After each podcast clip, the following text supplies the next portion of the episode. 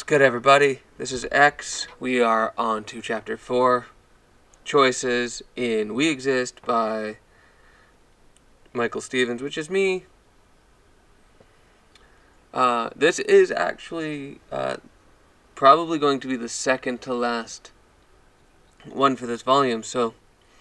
But my goal is to complete it tonight and put it out as two separate ones. Anyways, um, here's chapter 4 Choices of We Exist, written by myself.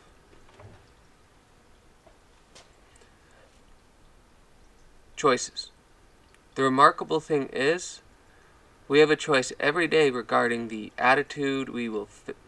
Wow. Okay, hold on. Let's start that again. Choices. The remarkable thing is, we have a choice every day regarding the attitude we will embrace for that day. Charles R. Swindoll. Life is a series of choices. From the moment we take our first breath to the moment we take our last, one thing is certain. We are always making choices. Always. There isn't a second, minute, or hour that passes where a choice isn't being made. Either we choose something for ourselves or a choice is made for us. It's how things work on this planet and how we accomplish things in life. And the more adept we become at making choices, the more choices we get to make. This is important because the more choices lead to greater opportunities. Greater opportunities open the door for us to live the best life possible. And I don't mean best in a general sense. I mean, hold on. I mean it in a very specific and personal way. The more adept you become at making choices for yourself, the more choices you unlock. These choices then unlock a more challenging set of choices, much, much like how completing a level in a video game unlocks the next. The key, of course, is to be as conscious as possible about making choices. And while making said choices, and oh, sorry. The key, of course, is to be as conscious as possible about making choices, all the while making said choices as quickly as possible. Because the quicker we learn to make choices for ourselves, the quicker we can move forward in life. Which is a great place to start at the choice of moving forward.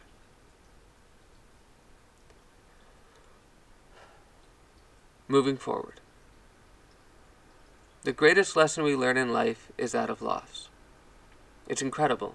And yet, loss gets a bad rap simply because most people see it as negative. And why not? If you think about it, is it not the root cause of almost all of your all of our pain, both as individuals and a collective? From losing a parent or significant other to losing our favorite blanket or teddy bear. The loss can really throw us for a loop, especially when we are young. This is because hidden within all moments of loss is trauma. And, is with, and it is within trauma that we store our emotional attachments, which in turn hold the rules we create about ourselves. Perhaps this could explain why a child who succeeded in athletics with ease would instantly become an underachiever in life simply because they hurt females. Or, sorry. Perhaps this could explain why a child who succeeded in athletics with ease would instantly become an underachiever in life simply because they hurt the feelings of a female classmate. And the reason for this fall from grace? Simple. We, con- we are constantly writing rules about ourselves. And if we aren't cognizant about this process, the rules are written by our automatic piloting system, which simply pulls data from our current moment up to the beginning of our lives. And if we don't have any prior experience, something gets made up. It happens with every traumatic experience, and thus, if we don't know where we're writing these rules, chances are rules are being written for us. And while these rules are necessary for the time they are written, if not audited properly, they could cause serious damage to our future selves, as these rules often hamper us later in life. A good example of this takes us back to 1990, back when I was a giant among boys and a little overconfident, at least when it came to physical education. I was also 10 years old, over 5 feet, and coordinated. So, with my height advantage and no delay on physical or on coordination, phys- physical education was a blast, yet lacked certain challenges. For me, gym class was freedom. No desk, no memorization, just some one, just some eye-hand coordination and athletics. I loved it. And it loved me. Of course, the saying all good things come to an end is true. And for me, my zest for physical education would soon be destroyed. You see, being overconfident has its disadvantages.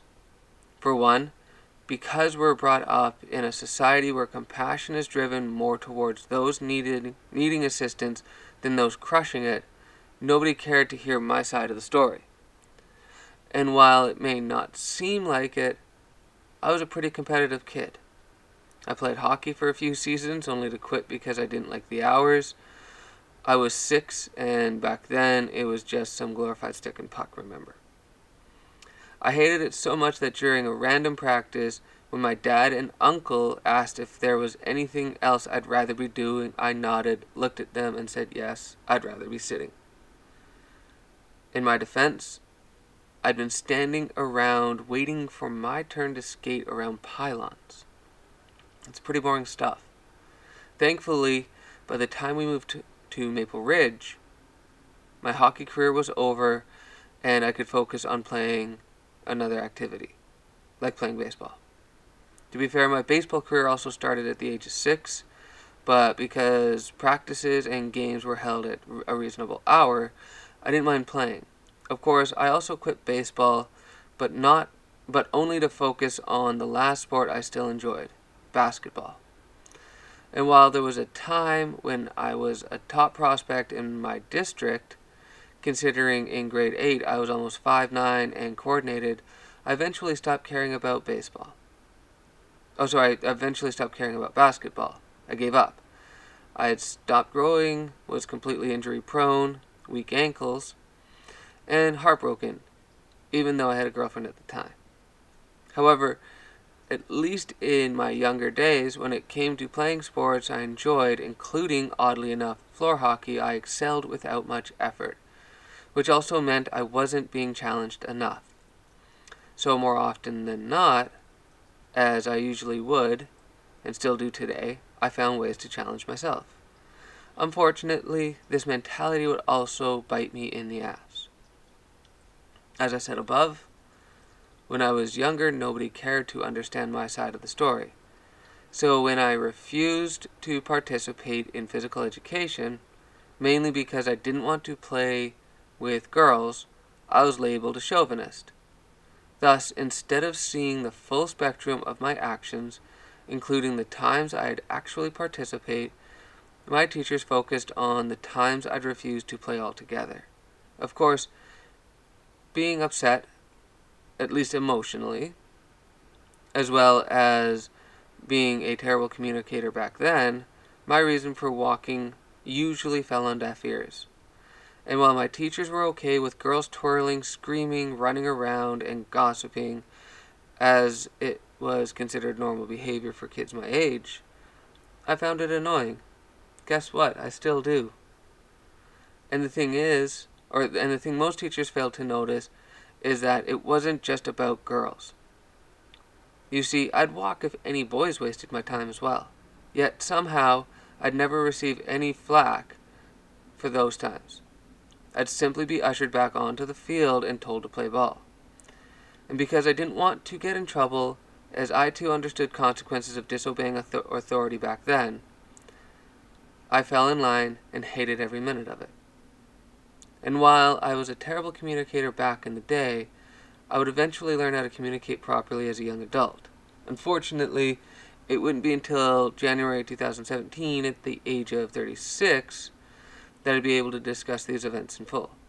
This is because up until then, I was still riddled with past trauma, some of which happened during my formal education years. Of course, I'm not blaming formal education for my trauma. I'm simply stating the arena in which a portion of it was created. Thus, from 2000, June 2015 to December 2016, I made it my mission to deal with my shit. And while pushing through my pain was at times excruciating, I'm in a much better space now, both mentally and emotionally. You see, by letting go of my past trauma, I gained a new perspective of how to live and how to treat others, including my past teachers and fellow students as well as anyone else who'd run who'd, who had a run in with mean Mike. It also taught me the meaning and purpose of self-love and the importance of self-acceptance. At least for this example. Oh, sorry, and at least for this example, it showed me a way to offer compassion towards other people and forgive myself for the trauma I created. It also allowed me to release uh, the grudge I held against my teacher in fifth grade, the teacher who simply protected a girl from an overly competitive boy. And by releasing the grudge, I was also able to rewrite a rule written at age 10 that being successful, successful meant pain for others.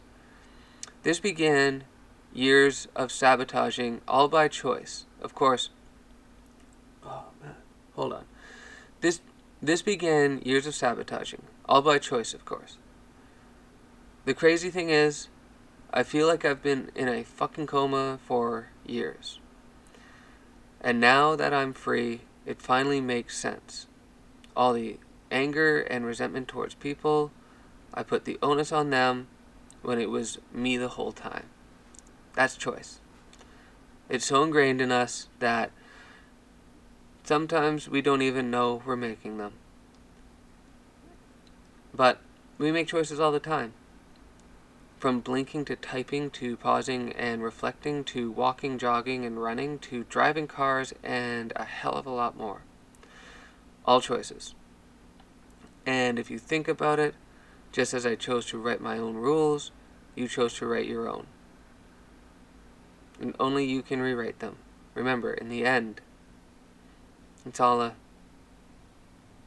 I wish you good luck and all the best. We are existence. Peace out. You know what? I'm going to just read this through. I'm going to go into Appendix A and uh, read the root association method